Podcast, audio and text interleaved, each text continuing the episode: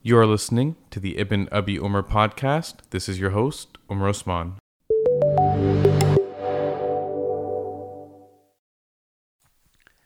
Welcome back to the podcast. I know it's been a while since the last upload, and there's a very good reason for that, which I will share here momentarily. Uh, this episode is a recording of an Instagram live that I did with Hafsa Taher. So she had invited me to speak to her business coaching group Circle of Impact about an Islamic approach to habits and then this was a follow up conversation going into detail on Instagram and its effects on spirituality, friendship, the effects of who you follow, the company that you keep online. We even got into a little bit of business and marketing, touched on a lot of interesting subjects.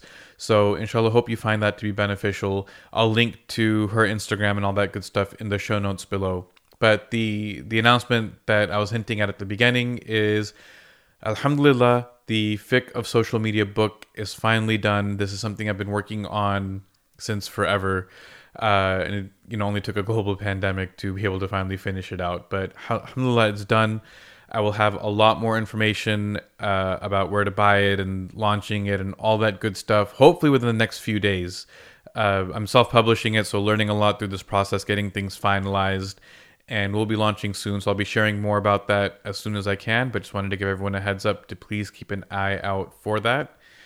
And with that, hope you enjoy the episode. So you've been with so many different organizations, and you've been talking about Fiqh of social media for I'm going to say six to seven years because I, while doing my homework last night, I found a podcast from 2014 and so, what has changed since in the last like seven, eight years since you have been on this on this journey? So the funny thing is, so the technology has changed a lot, and the way that we interact with it has changed a lot. But I would say a lot of the spiritual things are still the same challenges. You know, um, in terms of just sheer changes that we see. You know, when I see my Facebook memories pop up, it's always hilarious because I'm like, oh, like I used to post on Facebook. I used to check into places on Facebook. We used to post pictures on Facebook for everyone to look at. Like it, it's so weird looking back at how we interacted on that platform. And then now, for example, Facebook is just a cesspool of politics. And, you know, where we would share a lot of family things, we no longer share those family things. Yeah. Um, I think, you know, we look at things like Twitter, and Twitter was like a very big public group chat for a while where you and all your friends were just all tagging each other and carrying out conversations. And those conversations are still happening, but that has migrated now to the group chat, right? So like little WhatsApp groups or other text message groups or things like that. So they're still happening. They're still in groups. They're still on a social network of some sort, but it's no longer in the public eye. And I think Snapchat coming along plays a role in that in making everyone accustomed to the idea of posting something and it disappearing in 24 hours or you know not retaining a permanent record of it to go back and look at which i personally i think that's a great change and a great way of looking at it a little bit differently uh, that you're not creating all these breadcrumbs i mean you're still creating breadcrumbs that's a whole different issue but you're not creating like a public track record that anyone can just you know look up your name and suddenly see 15 years of family history meticulously documented online Mm-hmm. So in terms of um, uh, Facebook, right, my niece who's like who's like 13 now, she thinks Facebook is for all people. So I'd actually be really interested to see how many people here watching this have used Facebook because we are kind of old now. So so and, and then it's kind of been shifted from Facebook. There's been a couple more uh, social media platforms that came and went between Facebook and Instagram now. And with Instagram, and this influencer world, it's just fairly new, don't you think so? Like we didn't have influencers yeah. back how has this changed the uh, relationship with social media? So the influencer thing, I think, is very interesting because, uh, and I mean that this could go in a whole bunch of different ways, but it introduced the idea that anyone can gain some level of popularity or influence just by posting certain things. And you know, of course, that's a mixed bag. It's a it's a tool like everything else. That could be something that's beneficial and powerful. It could also be something very manipulative and deceptive. And I, you know, we always see examples of both. But it, it's it's unique in the sense that if we take if we take a broader a broader vision of what's happened, right? So if we take a, a vision of like let's say 20 years, well, 20 years ago, not any, you know, I couldn't just create a platform, I yeah. couldn't just write a book or you know re- have an email list to just reach thousands of people or whatever the case may be. Someone would have to have selected me and decided to let me through the gate. And once they let me through the gate, then you know I'll be on TV or maybe an op-ed gets published in the newspaper or something like that. With social media, the gatekeepers are all gone, and so now it's a free for all. Um, and so anyone can build a following, anyone can gain popularity, which you know again that could go either way. Right. So now, influ- like being a pop- having that popularity, having that fame, having like a following, is a huge responsibility. What are some things you think, like as people who, I mean, some people think it's overnight, but I, as an Instagram coach, I know it takes years and years and years, right?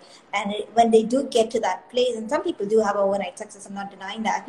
And when they, they do get that, get to that place, when they have that following, when they have they become that influencer, what are some things that you think they need to keep in mind? And they have this power, this insane amount of almost like a burden, right? Because there are people that are following them. What what are some thoughts that are going in your head about some, someone who's actually at that level? So I'm going to preface this by saying that you and I will probably disagree quite a bit on on my take here, uh, just because I know that my Instagram profile is a you know you could you could probably use my Instagram profile as a case study of what not to do if someone's trying to build a business or get popular, right? It's private, it's not searchable, there's no hashtags, there's no nothing. It's just you know dumb pictures of coffee every day. Like there's you know it's not what you would recommend someone to do. Now, the the unique challenges, and I, and I think you brought up a good word, which is the responsibility that comes with the platform. And I think that's a very important mindset that should be a foundational part of someone's approach to building a platform. That ultimately is an amana of some sort, right? Like you're you're reaching an audience, people are consuming your content. There is a level of trust and amana that you have to uphold in what you're producing, what you are promoting. Uh, and just the content that you're putting out. Like you have to be able to sleep at night, so to speak, that you know, I'm acting in an ethical manner. I'm not promoting things that I don't believe in, you know, et cetera, et cetera, et cetera.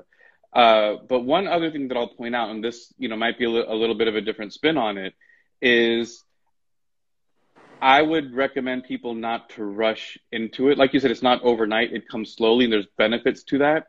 The trap is that there's a lot of strategies where you can quickly build a following but one trap that I would warn people about is this. Once you do build a large following, you lose a lot of creative freedom. You lose a lot of ability to experiment. You lose a lot of ability to, to do different things because the level of scrutiny is higher. The larger that your platform gets, the more expectations there are, the more responsibility there is, and the more that people are going to be paying attention to what you do. And so your ability to just kind of be free and and do whatever you want does go away. So you know, there's trade-offs with everything, right? There's a trade-off in being small. Well, you're not going to reach an audience. If you're trying to build a business, then you're probably not going to get sales. But on the flip side, the larger that your platform is, there is a trade-off with some of those other things as well.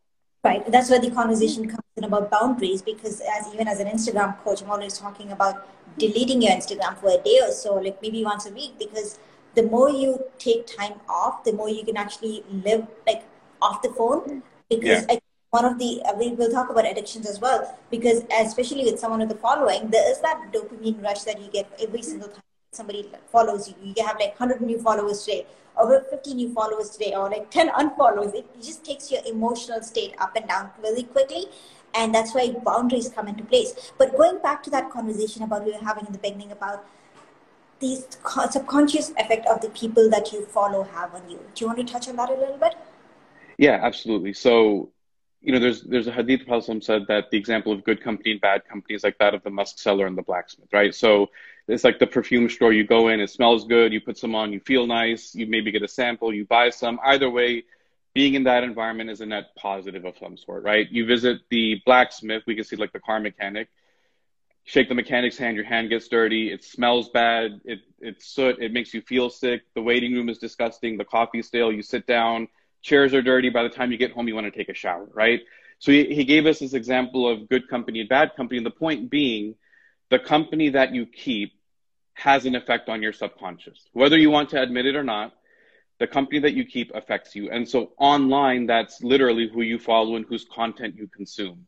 And so the company that you're following online is going to have an impact on the way that you see the world, the way that you shape your decisions. And, and if we really think about it, if we look at the last two years, every restaurant you've ever decided to eat at, the things that you've decided to go on Amazon and order, the books that you've decided to read, the shows that you've decided to watch, the podcasts that you've decided to listen to, the clothes that you've decided to buy, the shoes that you decide, all of those things have been heavily influenced by the content that you consume on social media.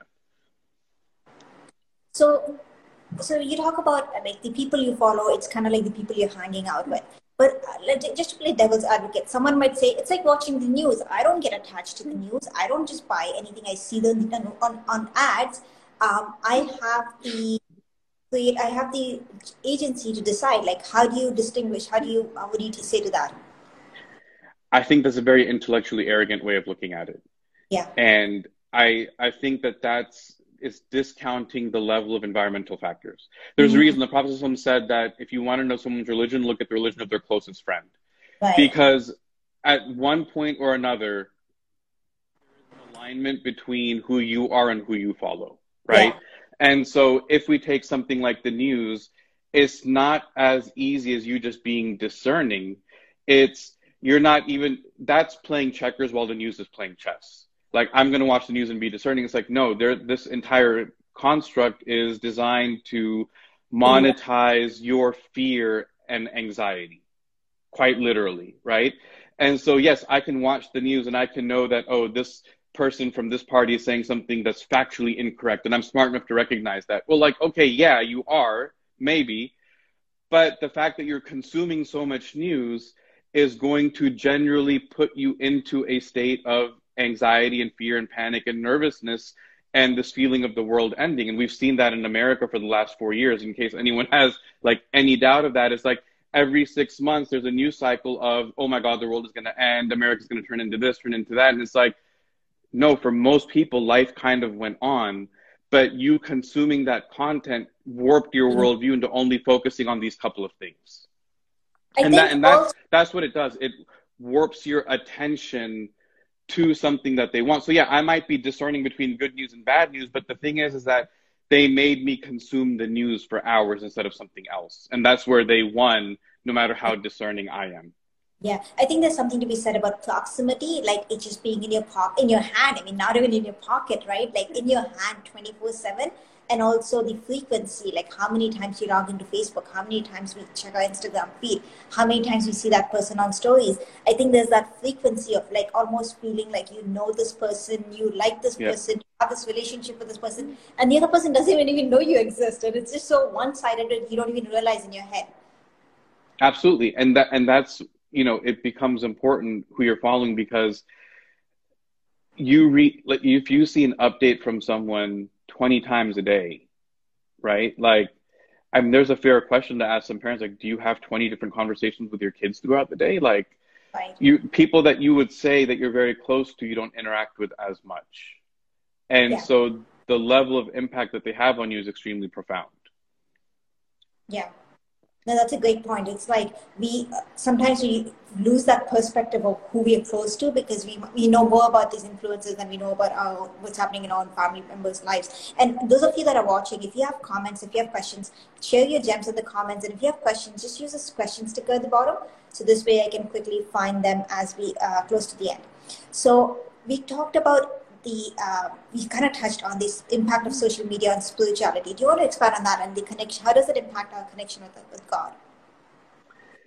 There's so many ways um, that it impacts. I would say, you know, if we want to talk about one, and because I know that a lot of your audience is also maybe business minded, and I think that might be a place to start, which is, yeah. you know, what again, what you consume shapes your reality so if someone is following, for example, only motivational accounts, right? That every every day all you see is like, if not now, then when? If not you, then who? Right? Like they're just posting that stuff all day.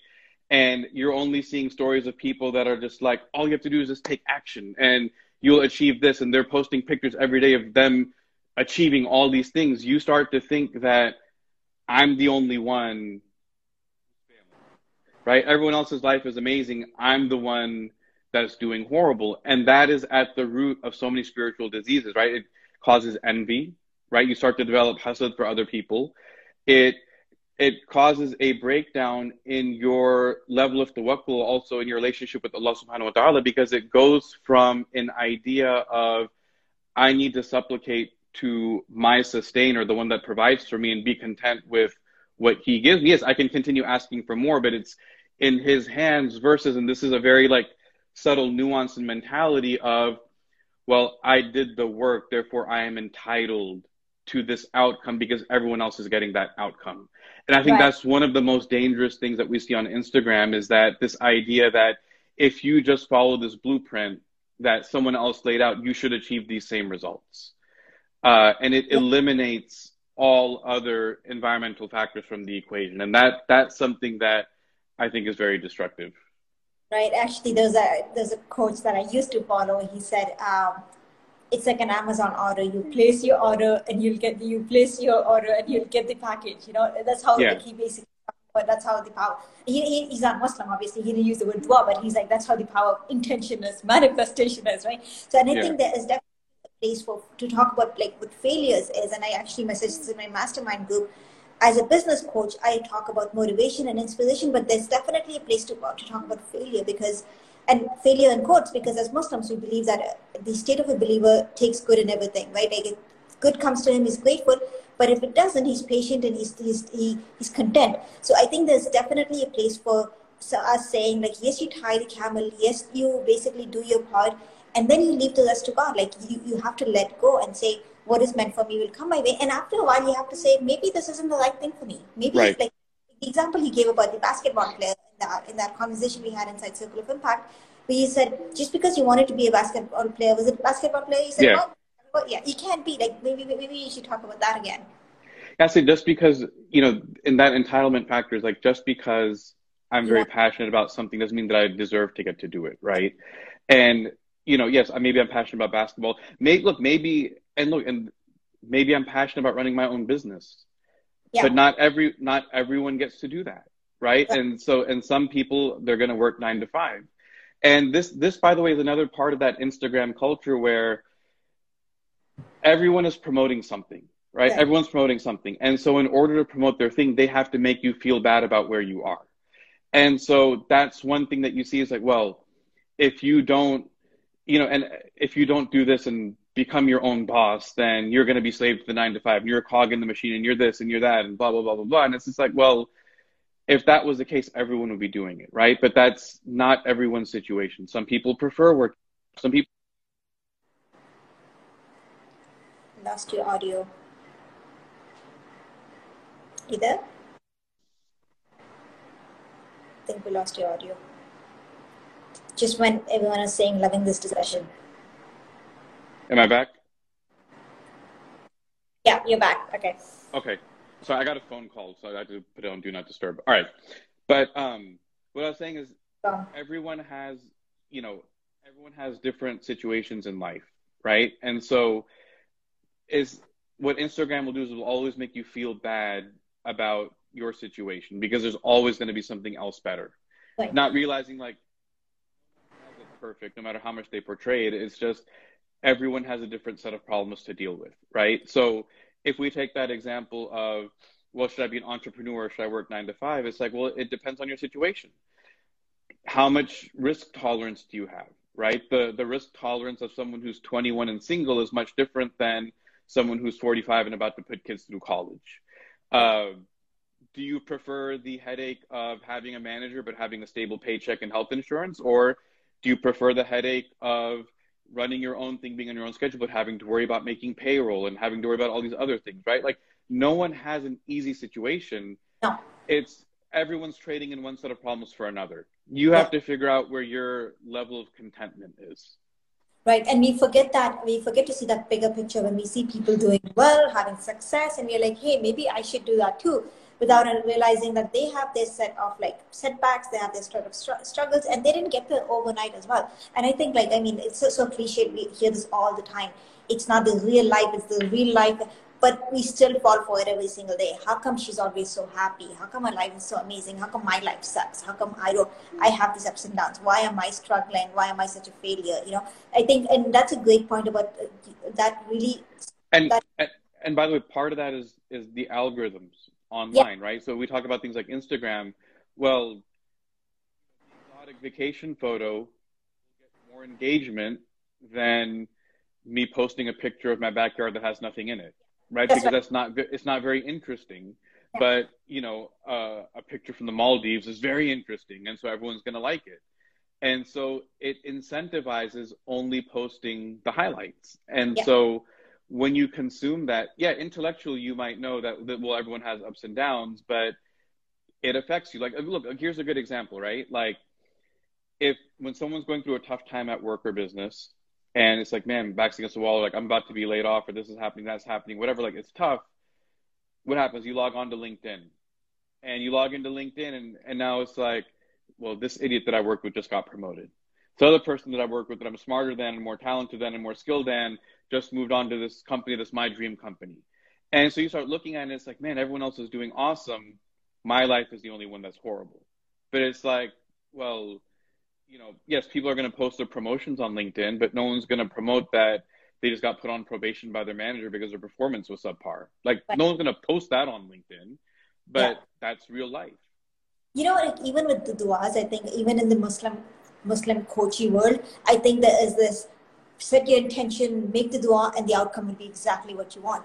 And as someone who's always struggled, and business didn't come easy to me, I know people will have never seen this side of things. It's like I've really struggled, especially like the last two years have been so much of like going back and forth, trying things out, or this didn't work and this worked. It's like yes, you make the dua, but the outcome is not guaranteed. The out like if you get the outcome, great, but there is you need to like it's not a failure on your part if you don't get the outcome. And see, and this is where I think spiritually there's like a very fundamental disconnect, like yeah. just in your basic iman with you know. So we know, for example, Prophet, Prophet Sallallahu Alaihi Wasallam said that your dua is, you know, when you make duas, it's either answered or something that was evil w- will have been prevented from you, or you will see the result of that dua in the hereafter, right? In in all of these cases, there's an element that I have to have a level of trust in Allah subhanahu wa ta'ala that He will give me what is best. And the problem, even from a spiritual perspective of the, you know, just make make the intention, make dua, and you'll get the outcome. And I do see people saying that more and more, is that and I'm not saying that this is explicit or that someone is explicitly intending this, but there is an undertone of entitlement in front of Allah subhanahu wa ta'ala, which is a very dangerous ground to go down. Yeah. Yeah. Yeah. And, and also, it kind of is like an implication. If you didn't get it, you either didn't make the right intention, you sucked at your manifestation, or you, yeah. you actually sucked in your making dua, maybe you didn't make it for the tahajjud. And all those factors do play a part. I'm not saying it, they don't. Yes, you should make intense duas. Like, you, yes, you should come, like, make more duas and then you complain about it. And all of that do matter, but the outcome is still not dependent on how you ask or dependent on how, on, on what you do. The outcome is still dependent on what Allah's will is. Yeah, and I, and I think this is where the idea of process over outcome is very important. Right. Yeah. You have you have and I think as a Muslim you have to tie yourself to process. Yeah. More than you tie yourself to outcome. And one thing that's very interesting is like I, I remember reading some people's you know I think some scholars said that one of the wisdoms sometimes of someone's dua not being answered is that had the dua been answered, the person would have just stopped making that dua. Right. And the reward of them constantly making dua every day was actually more useful for them than getting what it is that they wanted, right? And so it requires a much different perspective when you come at it as a Muslim as to how you're viewing and treating outcomes. Because for us, it's you, you know, you do your part the best that you can, and then that's that. Like it's it's out of your control ultimately. Right. And I think that's where like the Barakah culture mindset comes along too. And, and in terms of the gardener mindset, we talk about inside Circle of Impact and with all my clients, your job is just to do, do the action. And and going back to like i actually go, always remember this this um, verse in the quran. I, I don't know the exact verses but when ibrahim salam was commanded to call people for hajj he said how am i going to call the nations call the entire world for hajj? And allah is like you just do your part right? Like yeah. it's my the message. And, and i think as the gardener mindset our, our, like our job is to just keep sowing the seeds keep keep planting those plant the seeds because the outcome is not in our hands we are only responsible for our effort and this is where the process based goals and those of you that are listening and, and not sure what that what we're talking about process based goals is i will post every single day on instagram for the next 30 days or uh, the next six months the next three months in order to see a result versus saying i'm going to get in the next three months i want to get to 10k so one is like process what i will do what i'm responsible for the other is outcome based so what we're talking about is setting goals that are process like doing what is in your control versus sticking to versus assigning your outcome to the, uh, the, the result that you want at the end, which is not in your hands. Um, so as we are talking about taking action and posting every single day for the next 30 days, let's talk about online phone addictions. Okay. What about it? okay, as someone who's like constantly checking their phone, as someone who's like checking their social media, checking their WhatsApp, like a hundred times a day. I don't know. I haven't checked how many times I've picked up picked up the phone in the last like couple of weeks. But as someone who's like constantly needing to check the phone, like where does that come from? How do we work around it? What are some tips to kind of implement? You know, I, I think the answer to this question is different in 2020 than it would be at any other time, just because most of us are at home, and so you know, a lot of even things that we had cut down, we've now picked back up just because we're not meeting people, we're not going out, we don't have a way of doing any offline supplement to our lives, right? Like, I mean, personally, I have not been to Juma prayer in about a month. Uh, you know, our masjid opened back up and then they closed back down because our area got way too crazy, right? So, you know, in the last 15 days, I've left my house maybe once or twice like just to run errands, but not to like meet people and hang out and you know absolutely nothing like that. So the, I want to preface this by saying that this year is a bit of an exception in the sense that I get that everyone's spending more time on their phone because that's how they're staying connected. So under normal circumstances though and, and even then I would say that there's certain things about how you interact, how you let your attention be dictated. And so I think the main thing really is intentionality in terms of when you're checking things and how you're checking them. So, you know, one basic example is like turn off notifications. Don't let the phone buzz and beep and ding and get your attention to look at it, but let it be something where I'm intentionally going and checking, you know, certain things. Uh, the other thing I do is I set timers. Um, now I'll be like, okay, I'll be very honest, right? So I have a 15 minute timer for Facebook. And honestly, most days I don't get the timer alert um, because I don't spend that much time on it. And sometimes it'll be like at nighttime and I'll get that 15 minute alert and I'm like, okay, cool. I didn't do too bad. Yeah. Instagram has like a 30 minute limit and I usually hit it by lunchtime. Right. Yeah. So it's just, is very different. Um, but I would say just being intentional in your usage, cutting out notifications is a big part of it. Like WhatsApp, I don't have notifications on. No red badges, no beeps, you know, nothing like that. Uh, same with email, same with, you know, all of those things. And just try to minimize your usage. Um, I see one question. What about if someone's job revolves around social media? Um, I would say this would be my suggestion is I think, look, being in social media is not any different from any other job, right? Even if you had like a regular corporate job, it it can vary. You might have a job where you're expected to answer emails all evening, and so you have your work email on your phone and you're checking it all evening until night and going to bed. You know, it's the same whether it's social media or not. But what I would recommend is that you find some way to differentiate the two. One thing that I did personally. So I was in a situation at work a couple of years ago where we had a very hectic on-call schedule. So the week that I was on call, I could get called any time of day or night, right? And so I essentially those weeks that I was on call, I did not want to even see my work email because I needed the break. And so I ended up getting a second phone altogether. I paid for it out of pocket, but I put all my work stuff on that phone. So the week that I was on call, I kept that work phone with me. When I wasn't on call, the work phone stayed locked away in like a laptop bag or something. I just never looked at it. But that let me bring some environmental differentiation to yeah. you know home at home and work. Now, if your job is social media, I would say the same thing, right? Like maybe you have an iPad and the iPad is logged into all of your things that you do for work and and look, there's let's be realistic. No one needs to be on social media 24 hours even if it's their job. That's that's you know, that's just not realistic. There are so many programs that you can batch post and schedule things and do all of these things. I would recommend that you have another device that's logged into all those accounts. You batch your processes, you plan out your posts, put them all in, and then your personal device that's on you, it doesn't have that stuff so you can't check it. I think I think it was Atomic Habits that talked about even the place you designate to do certain things, and and, the, and what you're talking about is the basically the the connection that you have with your work, right? Like either it's your device, like certain devices remind you of work, certain devices don't. Like certain yep. want to create that distinction. So it's like so when you're checking your phone, it's not work related. So even like when I when I in my in my in my like I I, I have I actually just have like one room that I kind of spend most of my time in I have a couch where I only do like Netflix or like chilling on.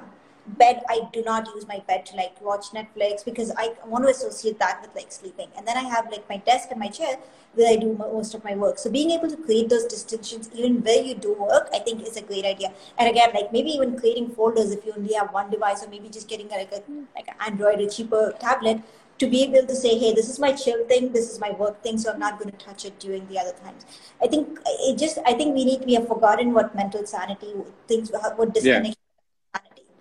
Especially COVID, I know where it just feels like you have to keep up on top, stay on top of everything, but we don't. We have to yeah. learn to live our lives that, that are offline these days. Yeah.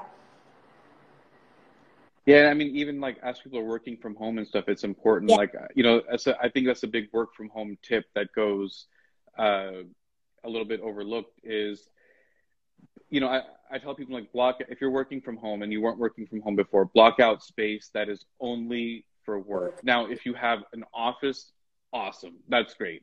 But not everyone has an office. Right. Maybe it's your little breakfast table that has four chairs, and you designate one chair as the work chair. Yeah. And the other three chairs are for fun or for eating or whatever, but you designate one spot that like when I'm in that spot, I'm working. Digitally it's the same thing. That if you're if you do a lot of work digitally, again, my recommendation, if it's possible, get another device. And that device is dedicated to it. If right. not, then do what you mentioned and put them into separate folders, put them on a different screen, but do something to differentiate so that you're not always on. Right.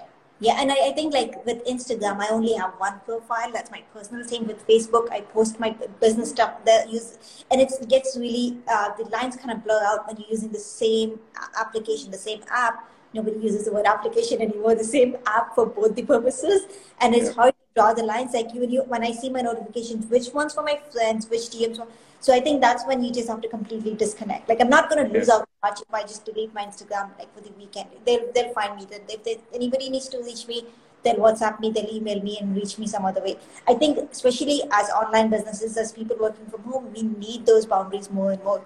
And this I think I think goes back to like the f- first couple of conversations we had, being conscious of who you follow because of the subconscious effect it has on you, and the and the and the impact on spirituality all of those are yes you can stay mindful but one of the biggest things is cut down your time on social media do you agree yeah i mean in anything that i've read or come across the universal recommendation is the more that you cut it out the better that it is i mean there's just there's no getting around it that it's the net negative is more than the net positive now understandably that's not realistic for most people and again recognizing our reality, it's much harder now when we're feeling more and more disconnected, right? And so we do use these tools to stay in touch with people and so on. So, you know, it it's more important, I think, than it being an either or, that it be more making my usage more intentional right. and making sure that I am managing how my attention and effort is spent rather than the device controlling those things for me. Yeah.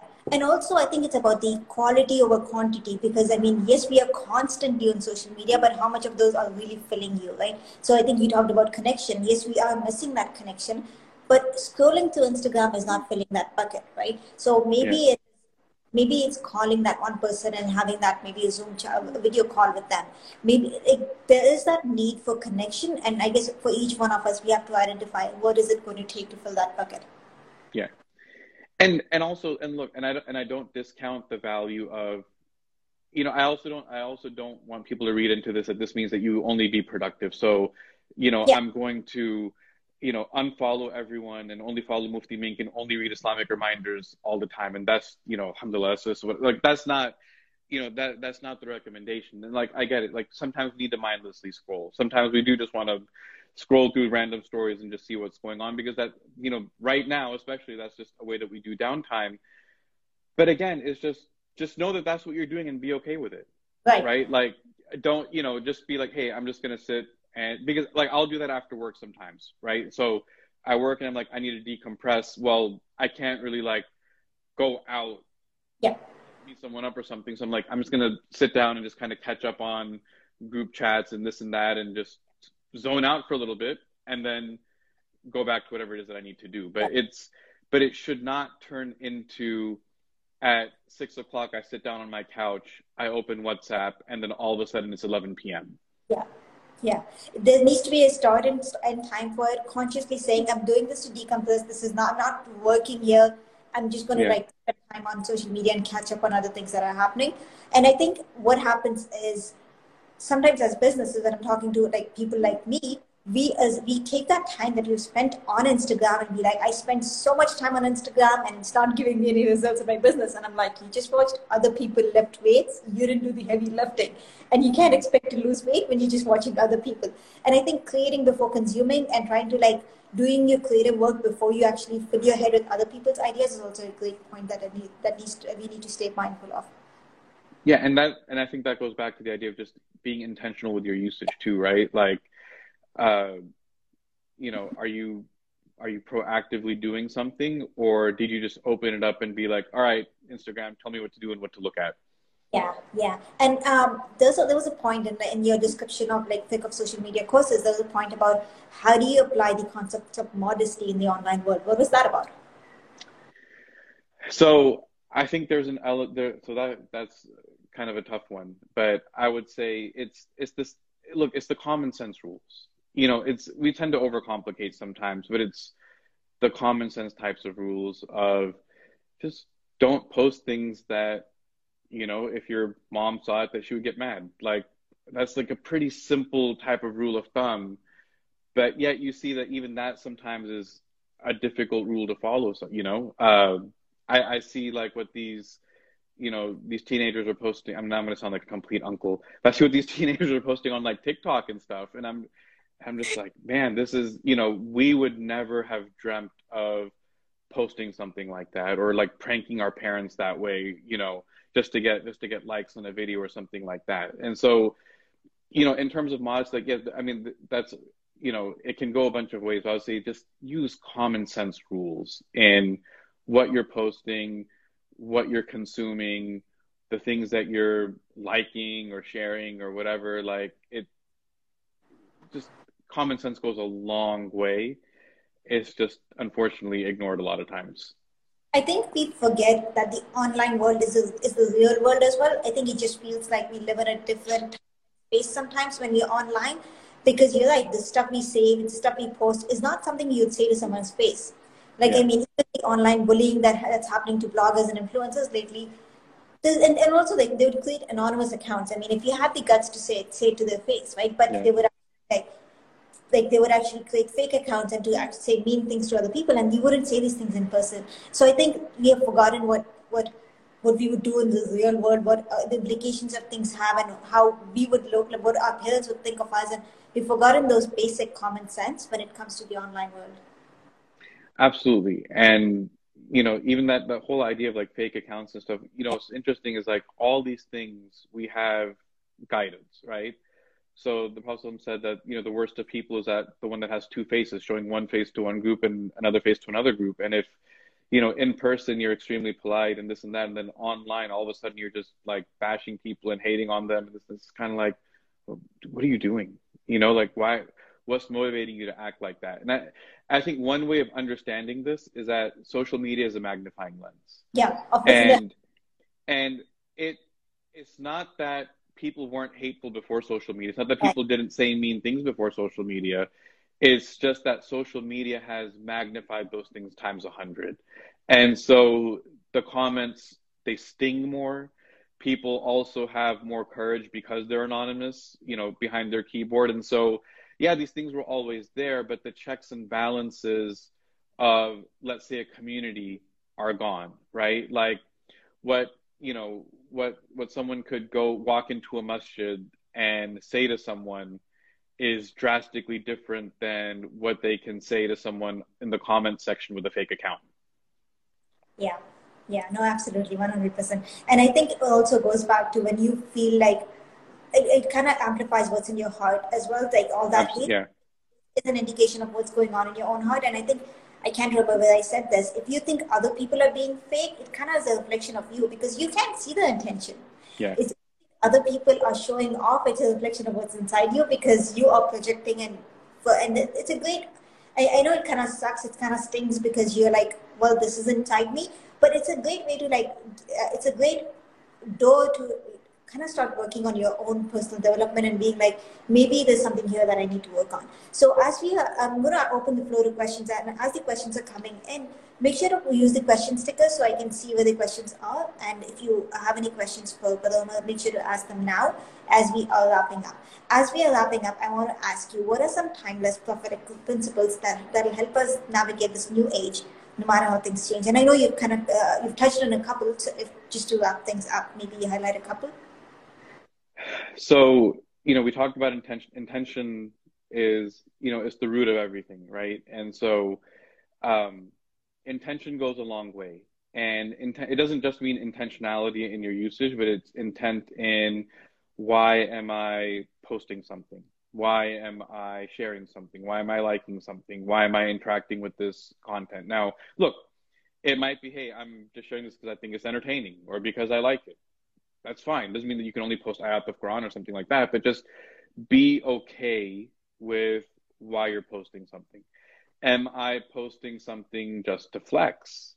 Well, you know, now maybe I need to pause and, and reassess. Like, am I am I sharing the good news of like Allah's blessings on me? Like maybe some people, yes, but or am I showing off? Like those are are real questions. Am I posting this because I'm genuinely sharing something good, or am I posting this because you know in a passive aggressive way because I want that person to read it and know that it's about them? You know, like why am I actually doing the thing that I'm doing? And I know that that sounds basic, but the challenge really is this is that social media is so fast that there's pressure, right? Because again, if you want to win, you have to be first. You have to be quicker than everybody else. And so speed is incentivized. Everything is fast, double tap, comment, like this, that, and you're going through quickly. And in order to assess your intention, it means that you do have to slow down. And, you know, I'll be quite honest, there's a lot of times where I'll post something and I'll just look at it and I'll be like, why did I post this? And if I and look, it might just it might be inconsequential. It wasn't anything bad, but I'll just be like, this is just dumb, and I'll just go back. The moment I assess my intention, usually I go back and delete it just because I'm like, whatever, right? But I think assessing intention in every aspect of it is a very important part. It's kind of like think before you speak, right? Because absolutely, if you, yeah. Said something you would you wouldn't say like ninety percent of things you, you're saying. Yeah, it's i mean that's all it is but the you know the hard thing is is that you're not incentivized to slow down and think before you speak you're you're encouraged to just fire off whatever you feel or whatever you're thinking at that moment in time and you know that's another thing Pasum said you know speak good or remain silent uh, and i think that's the other part is like you you don't have to comment on yeah. everything you don't have to interact on everything. You don't have to have an opinion on everything. No matter how popular it is and how much everyone else is talking about it, like silence is just fine, you know? Yeah. And I think it kind of also goes back to understanding. We started off the conversation understanding the responsibility you have, the namana it is, right? And and everything you amplify, everything you basically, everything you, you talk about, you are giving it a platform, you are giving it a stage. And you and I had this private conversation about about people that we don't fully agree with. Like, do we give them the platform? Do we share credits? And, and I think this just goes back to the whole conversation about understanding what, the, what it, almost a burden this responsibility comes with. This is this fame, this popularity. Even if even if people that have 900 followers are saying, "Oh, I don't have 10k," I think any number of following is a following. Because in like in our offline world, we don't have 900 people following, like trying to understand what's happening in our lives, right? Yeah. I, we downplay numbers like 200, 300, but imagine 200 people in your house. That's insane. Yeah, I mean that's true, and that's. I think you know what ends up the more you know you asked earlier about how you know should we just cut down on social media, and I think this concept that you raised, right? Like, how would I act if 200 people are at my house watching me? That that's a serious question because 200 followers is not a lot. You know, no. you can open an account today and get 200 followers. It's not hard, right? But there is then the bigger that gets, the more amana there is as to what you are producing, what you're promoting, all of those things. And so I think one thing that happens is people get so infatuated with what are the numbers, what are the metrics, you know, what's the watch time, what's the engage, you know, engagement percentage and comments and this and that and how many shares and all that stuff that it it does become very easy to forget just the basic values and ethics that someone should have no matter the follower count. Right. And, and I, am a, I'm a big fan of smaller accounts. The more engagement, the better your relationship. Yeah, we're treating people like people, right? Because otherwise it's just like numbers. And now you're just making me feel better about not having a big following. so, so, I actually tried giving you advice on social media and I'm like, you can do this. You're like, well, it isn't intentional. I'm like, okay, never mind.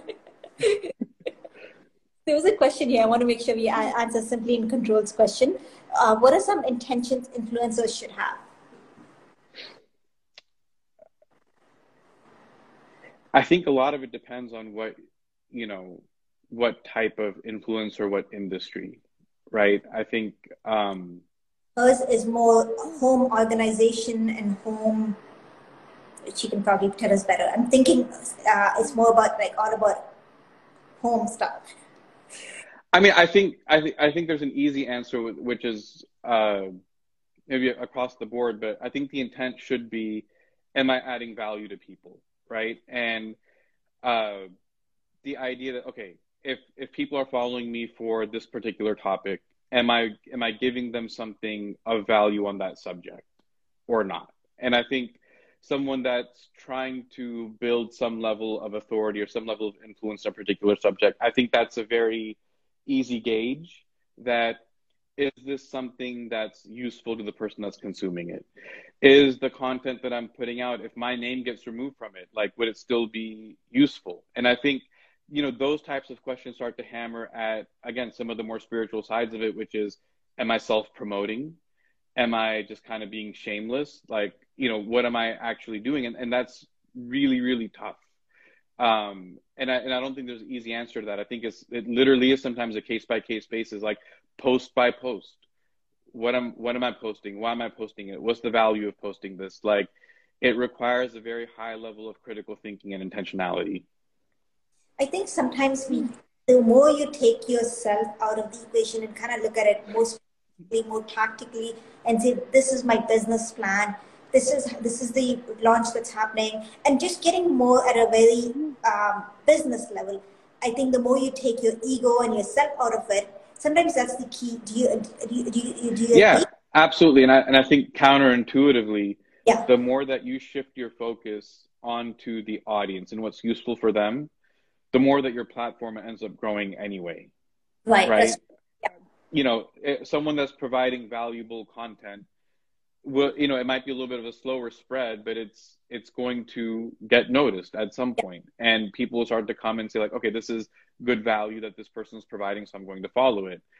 Uh, you know, you can also hack your way to ten thousand followers, be like, hey, everyone, help me get to, you know, I, I don't want to pick on people, but like I saw, but I will, but I saw, a, you know, I saw someone post a picture of the people cleaning the Kaaba saying uh, let's celebrate our Haram heroes.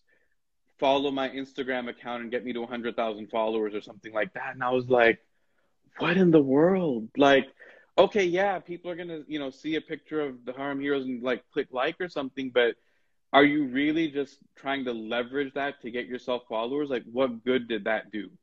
That's you know that that looks pretty shameless when you when you think about it. Yeah. Versus, you know, did could you have maybe just provided something useful for people to read and consume that brought a you know an atom's weight of benefit to their day? Like, yeah. so you know, it's easy to see those examples in that way. I think. Right, and I think I, I think the like because I I look at things in a very business left left brain and right brain way. I have I'm trying myself trying to take myself out of the equation of just mm-hmm. sowing the seeds, just planting planting the seeds and being like, you know what, I am doing my part. The number of followers or the outcome, the sales, the customers will come when they are meant to come.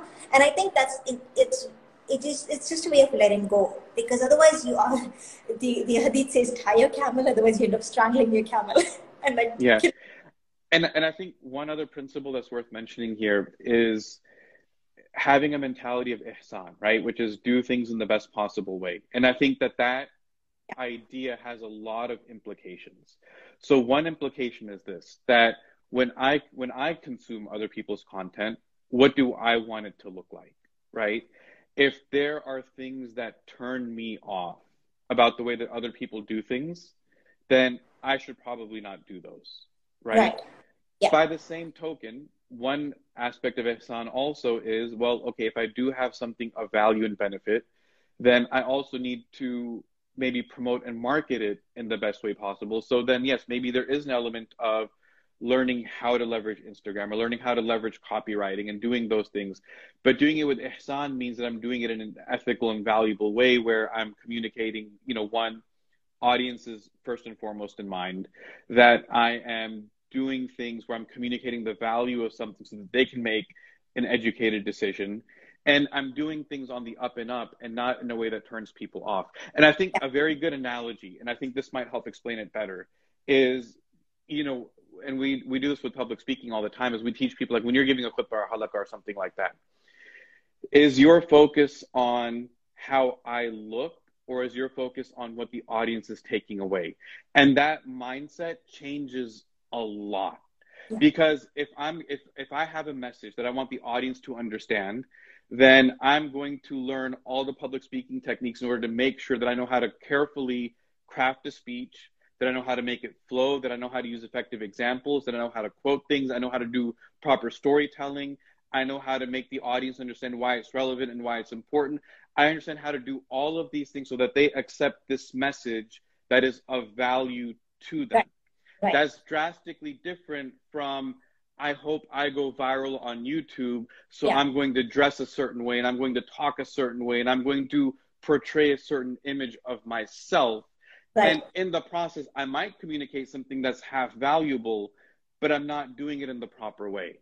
And so the idea of ihsan, I think, is very important, where it doesn't mean that you you become completely agnostic to, well, I'm just going to do my work and leave the rest. But no, like ihsan means yeah, you you do all those things in the right way, but. Make sure that you're doing them in the best way. And I and I think one critical question is when I'm consuming, how do I want that communicated to me?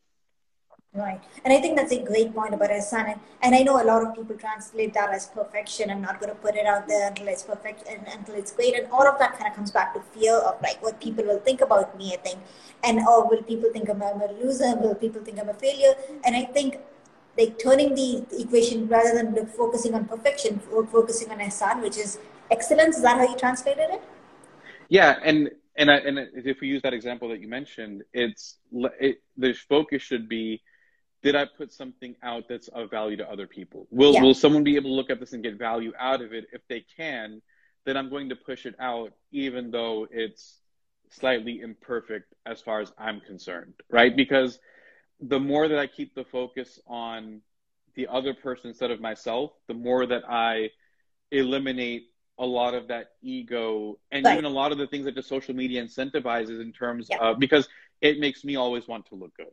Yeah, Yeah, and I hope I hope that answered Simply Control's answer uh, question because we kind of went about it in a roundabout way. I think one last question from Al Hidayah uh, LLC. She said, "What is the balance between maintain is business and maintaining business Islamic values?" Can you see the question?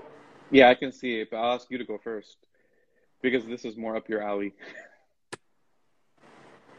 I think there shouldn't be a conflict between the two because the way I have built my business is on Islamic values. I have not done anything, alhamdulillah, and I, this has been a struggle um, that kind of goes against Islamic values or goes against my definition of Islamic values because for some pointing and dancing might be okay, okay, but for me it's not, right? So like reels, right? So I have a personal definition of what my Islamic values are of modesty, of of whatever of whatever the, words the values are and i have my own personal definition yes i have pushed myself out of the comfort zone to come on camera even though my first couple videos were very awkward. And i have stepped out of my comfort zone but i've always stayed true to my islamic values. So my business and islamic values are kind of go together. So i don't see them as a conflict. The only thing i would add is just you know there's there's very basic values. And i think when people do business like if you run a store you know not to cheat people, you know not to lie, you know not to be deceptive, all of those things, right?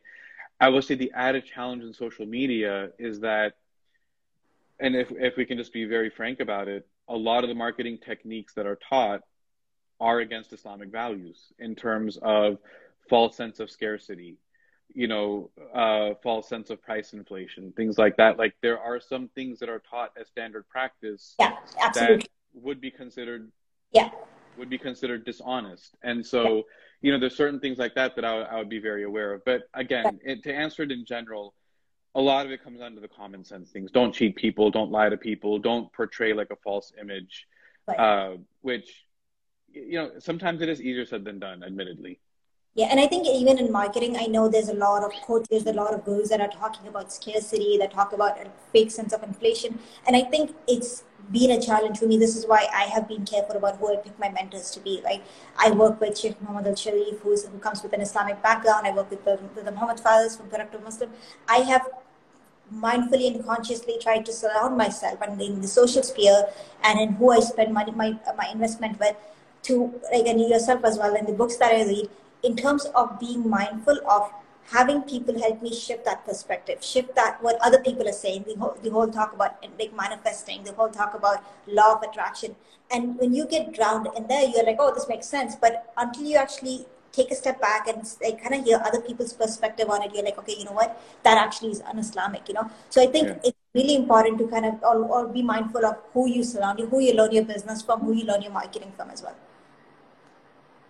There's one last question I want to take up. This is the last one, and then we, we, we will. I'll ask you one question.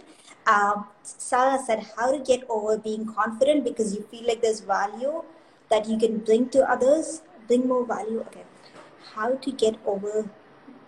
Oh, not being confident because others can bring more value than you. Okay. Yeah. Um, I I feel like that's it's a natural response because anytime you're learning something, you're learning something uh, from someone who's better than you at it. Yeah. Right. And so no matter what, no matter what it is that you're trying, let's say I want to teach something. Well, there's always going to be other people who know it better because those are the people that I'm learning from. Right. But that doesn't mean that everyone else is following those same people. It doesn't mean that everyone else is at the same level. Uh, you know, I know this is an extreme example, but a, a college calculus professor would be a terrible first grade math teacher they would not know how to teach first grade math, even though their knowledge and qualification of math is, you know, beyond reproach. But yeah. someone that's teaching first grade has to have a very different skill set. And so, no matter what level you're at, uh, if you have some experience with it and something to offer, it'll bring value to someone. Now, how many people that brings value to that might be debatable, right? But uh, I wouldn't worry about you not being the best yeah. Uh, the fact that there are so many people who are better than you probably me isn't actually quite the opposite. It's probably an indicator that you're in the right place because it means that there's people of varying skill levels who are trying to learn this, and so you would be able to add something of value to a certain segment of that audience. Yeah, and I was going to say that, like, also being as a business from a business perspective, finding out what factor what is the, your unique selling proposition. And, and i think as sometimes maybe it's that combination that makes you unique. You're like okay you know what? I come i come from this background and i do this. This is what makes me unique and i can serve this segment of the world. And and you're right like just because we know these coaches our audience doesn't know these people. We might be seeing ads from a ton of other hmm. coaches as well. And you're like there's so many people doing the same thing but your audience doesn't know that.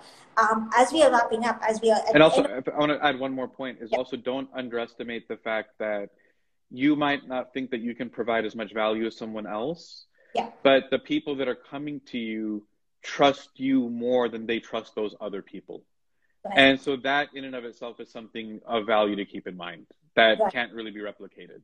Yeah, yeah, because we buy from pe- people we trust, we buy, we spend with them, and we, we buy from them. Um, Zainab, I do appreciate all your comments. I've been trying to read them, and I'm, I'm sorry I haven't, been able to read them aloud, but thank you for contributing and being here as well. So, as as we uh, one last question before we say salam to you, uh, what is one book you recommend everyone reads? So, actually, if I can, uh, my book, inshallah, is coming out. Uh, so, Fiqh of Social Media will be published within the next uh, couple of weeks, inshallah. So I'm going to recommend that one. Absolutely. No, that's great. I'm going to ask you where can people find, find more about this. Uh, what is the book about and how can people get a, get, get a copy of it? So it's really a lot of what we talked about. It's how to apply, you know, these Islamic principles to the social media world. So things like intention, things like uh, envy, things like how we interact with each other, uh, the company that we keep, uh, you know just how to mitigate and deal with those things. So all of that is kind of condensed down uh, into a book format. So that'll be out on Amazon inshallah soon. Can people sign up for a wait list? Can people get notified? Yeah, if you if they go to ibnabeeomar.com, I B N A B E E O M A R.com uh, slash newsletter, they can sign up for the email list. And when they sign up for the email list, they'll also get a little free PDF 40 hadith on social media. So it contains a lot of these same things uh, the hadith with very like brief one paragraph explanation as to how to apply those hadith to social media interaction. That's awesome. I did tag you in my stories because I can't. Uh, the comments will disappear after this live. But make sure to go check my stories, and you can actually click and find your find uh, find your handle there and click on that. So that that will work for everyone. So um, you know where to find you. You know the book's coming out. When is the book coming out again? Within about two weeks. I don't have the exact date because I'm still waiting on it's self-published, so we're waiting on some of the proofs and stuff to come through. But within the next couple of weeks, inshallah. But we once you sign up for the wait list, once we sign up, you'll on the newsletter, you'll definitely get an announcement. Yeah. Awesome. Thank you so much for being here. I'm so glad everyone found this conversation so beneficial. I, and I'm sure there's so much more that we didn't touch on. I'm sure this conversation can go so much deeper. I, I really recommend you get this book because, again, it's like that conversation starter whether you have whether you have kids at home, whether you have a spouse at home, all of these things are so much more relevant now than ever before because 2020 COVID has just been one of those years. So I highly recommend everyone gets that book. And Jazakallah for being here and sharing. Okay, for having me. Thank you for listening to this episode. If you'd like to support the podcast, please subscribe in Apple Podcasts or Google Play or whatever podcast player you use. And please rate and review the podcast. As always, if you share it with a friend, that's much appreciated. You can check the show notes for all the details and links. See you in the next episode.